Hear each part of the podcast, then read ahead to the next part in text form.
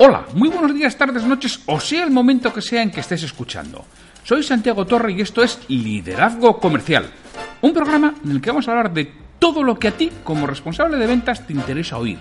Un podcast para ayudar a directores comerciales, jefes de ventas, gerentes y propietarios de negocios en su día a día en aspectos comerciales y de liderazgo. Bienvenido. Antes de empezar, Permíteme que te indique que trabajo con responsables de ventas y propietarios de empresa para que sus equipos comerciales consigan vender más y mejor con los mismos recursos. Luego, a través de formación y mentoría en productividad comercial y liderazgo. Si quieres formación de calidad para tu equipo comercial o mentoría para ti, me tienes en www.santiagotorre.com.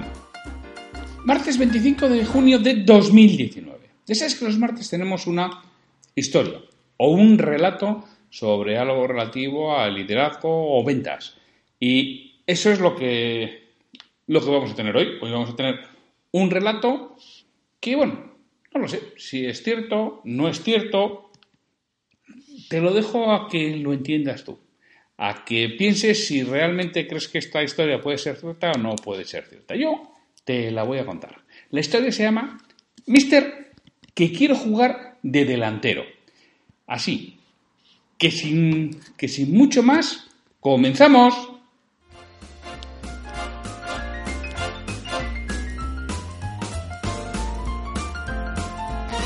Esta historia, titulada Mister, que yo quiero jugar de delantero, sucedió hace ya algún, algunos años. Imaginaros por un momento el vestuario del Real Madrid, antes de comenzar un partido. Tienes la escena en la cabeza concentración, nervios, instrucciones, ánimos, arengas. Y cuando el entrenador, que en este caso era José Mourinho, estaba dando las últimas instrucciones y que Casillas, para los no iniciados, entonces era el portero del equipo, ¿no? Le dice, eh, mister, mire, que es que yo me aburro mucho la portería, porque hay partidos que, el, que el equipo contrario ni siquiera tira puerta, con cierto sentido, y hoy me parece que va a ser uno de ellos. ¿eh? ¿Qué le parece ese juego de delantero? En ese momento, otro interrumpe. Sergio Ramos ya que sale el tema, a mí no me apetece jugar de defensa, porque el delantero se empuja mucho, da patadas, joder, alguna vez te puede hasta morder. ¿Me puedo quedar en el banquillo? Mourinho sale de su asombro cuando los del medio del campo dicen, sí, sí, oye, esto hay que reorganizarlo, no puede ser que nosotros tengamos que atacar y defender y hacer un montón de kilómetros mientras el portero mira ni se mueve y los delanteros solo atacan, pero no defienden y la defensa se pasa mirando, ¡pah! Vamos a la mitad del partido. ¿Por qué no reorganizamos todo eso para que, oye, hacer que todos corramos un poco y sea por igual, ¿no? Sería mucho más justo. Eso ya era lo último que esperaba hoy. Pero todavía le queda lo mejor cuando los delanteros protestaban. ¿Cómo que nosotros no corremos? Nos pasamos el partido de un lado para otro y por culpa de los defensas y medios que la chuta para controlar. Y nosotros detrás de él. Además, nunca nos pasan el balón cuando nos desmarcamos y pretenden que se hagamos goles. Lo que habría que hacer es que los defensas controlen el balón, se lo den a los medios, esto nos lo pasen al pie cuando estemos solos y así haremos los goles. En ese momento se organiza un tumulto donde todos discuten unos con otros, se acusan indiscriminadamente, se enfadan. Y algunos dicen no hablarse y comunicarse solo a través de Twitter y de SMS. Entonces alguien dijo algo que les unió a todos. La culpa de la derrota contra el Barça es del Mister. Porque no nos explica lo que tenemos que hacer. No nos dice cómo tenemos que cubrir a Messi, ni quién tiene que coger el hueco de medio cuando sube al ataque, ni cómo movernos cuando atacan por una banda y cambian el juego a la otra, ni por dónde tenemos que presionar y subir el balón cuando ellos cubren bien a los medios. Sí, así es, dijo Casillas. A mí lo que me pasa es que cuando tengo que sacar de puerta, no sé a quién tengo que enviar la pelota. ¡Claro que sí! Dice uno de los medios. El míster no nos ha explicado cuándo tenemos que pasar la pelota, ni hacia qué lado, ni quién tiene que sacar las faltas. Siempre hace Cristiano. Y, hombre, lo más justo es que tiráramos una cada uno, ¿no? Esta historia parece una escena inimaginable y de comedia italiana, ¿no? Haz una cosa. Mira, cambia el portero. Los defensas, los medios y los delanteros por fabricación, administrador, administración, calidad y ventas. Y el entrenador por la palabra jefe. Y quizá te empieza a sonar más cercano el asunto. Y resulta que igual hasta lo has vivido en alguna ocasión. ¿Te parecería una, situación absurda cuando hablamos de un equipo como el Real Madrid? pero te resulta familiar en tu empresa, tienes un problema. Esto, lógicamente, lo que he contado es una situación elevada al absurdo. No es una historia real. Eso de que, Iker, que no insistas que vas a jugar de partero, no es, no es real, que me lo he inventado. Pero realmente pasa en muchas empresas algo similar. No todo esto, pero oye, tenemos a la gente protestando y quejándose de lo que hacen uno, lo que hacen otro, además dando instrucciones de lo que uno y otro tienen que hacer. Tío, tú juegas aquí y se acabó. Y esto es lo que toca. Y vamos a dejarnos de hacer el tonto de una vez. Bueno, pues eso nos, nos puede parecer muy normal en algunas situaciones y nos parece absurdo en un equipo como el Real Madrid. Si lo analizas detenidamente, puedes observar una serie de factores que propician. Primero, falta a esta gente una meta común compartida. Cada uno mira por sí mismo en vez de por el bien del conjunto. Están preocupados de, que, en, su ámbito no existe un, objetivo de grupo. En los equipos, con un destino claro y universal, las individualidades se, diluyen y todos reman en la misma dirección.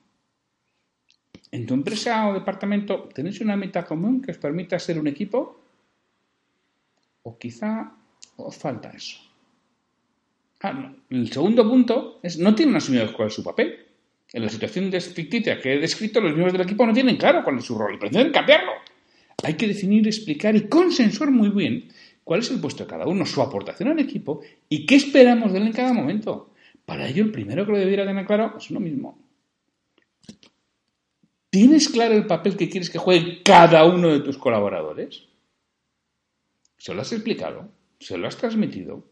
¿Le has pedido su compromiso para hacer eso? O no, es que ya lo tiene que saber. Y para eso le pago. Yo cuando le contraté, ya, ya. Pues y un día te puedes encontrar con esto, ¿eh? En la sala del café, en este caso, no en el vestuario. El tercer punto no parecen claras las reglas del juego.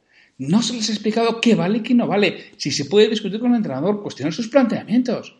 En tu, en tu negocio, tu departamento hay un manual con las reglas, con lo que vale y con lo que no vale, a qué hora se entra, a qué hora se sale, qué se hace cuando falta el trabajo, el uniforme, el protocolo, las relaciones entre personas. No me digas eso de eso todo el mundo lo sabe. ¿Por qué lo sabe? ¿Se lo has contado tú o su compañero de taquilla? O sencillamente porque ya viene de serie, lo traemos aquí en un chip como en Matrix, que nos lo, lo mete, no sé si ahí por nariz o, o por dónde. Es de sentido común. ¿De cuál? ¿Del tuyo o del de él? Que es que seguro que es diferente. Que mira que el sentido común es el menos común de los sentidos y cada uno tenemos el nuestro, ¿eh? Así que, hazlo. Párate a pensar qué vale y qué no vale, cuáles son las reglas y distribúyelo y déjalo muy claro. Y el cuarto punto que me gustaría tocar es que no hay planes de acción individuales. No se le ha explicado a cada uno qué hace bien ni en qué podría mejorar y qué aportaría al equipo con esa mejora.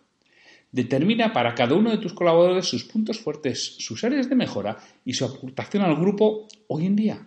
Y lo que significaría un pequeño cambio en alguna de sus aptitudes y sobre todo sus actitudes con C. Trabaja estos puntos si realmente quieres un equipo de verdad. Si no quieres que en alguna ocasión tengas esta conversación de locos.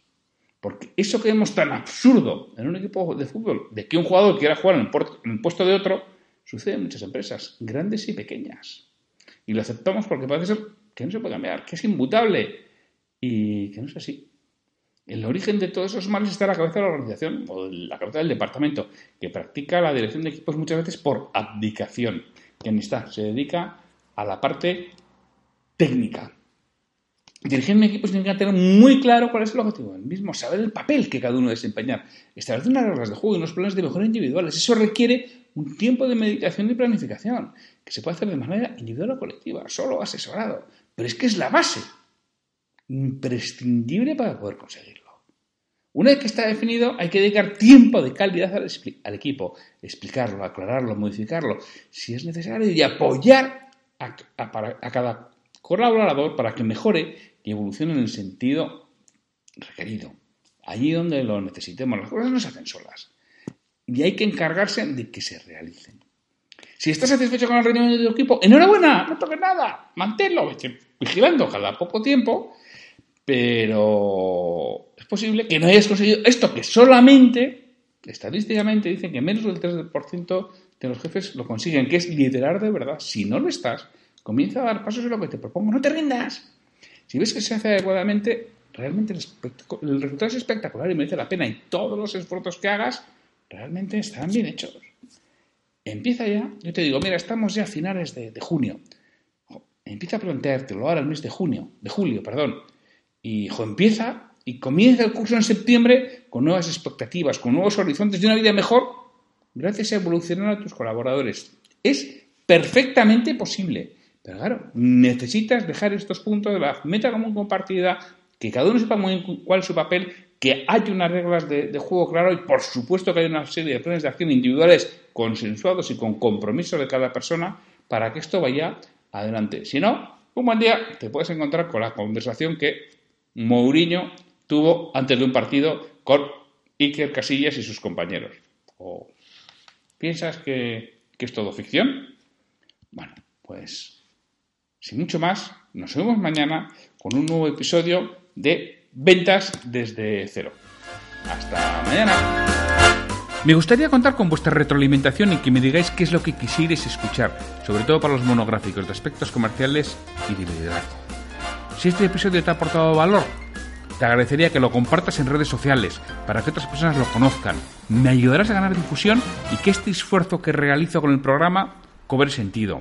Mira, si este episodio lo escuchas en iTunes, te agradecería una reseña de 5 estrellas en la plataforma. Si lo haces en iVoox, puedes darle al botón de me gusta en cada episodio que escuches o dejarme un comentario en lo que es el programa Liderazgo Comercial. Te lo agradeceré muchísimo y responderé todos los comentarios y haré mención en un nuevo episodio del podcast. Para cualquier duda, consulta, comentario o para contratarme, para que trabaje contigo y conseguir que tu equipo comercial venda más y mejor, me puedes encontrar en mi web www.santiagotorre.com o en el correo podcast.santiagotorre.com. Hasta el próximo episodio.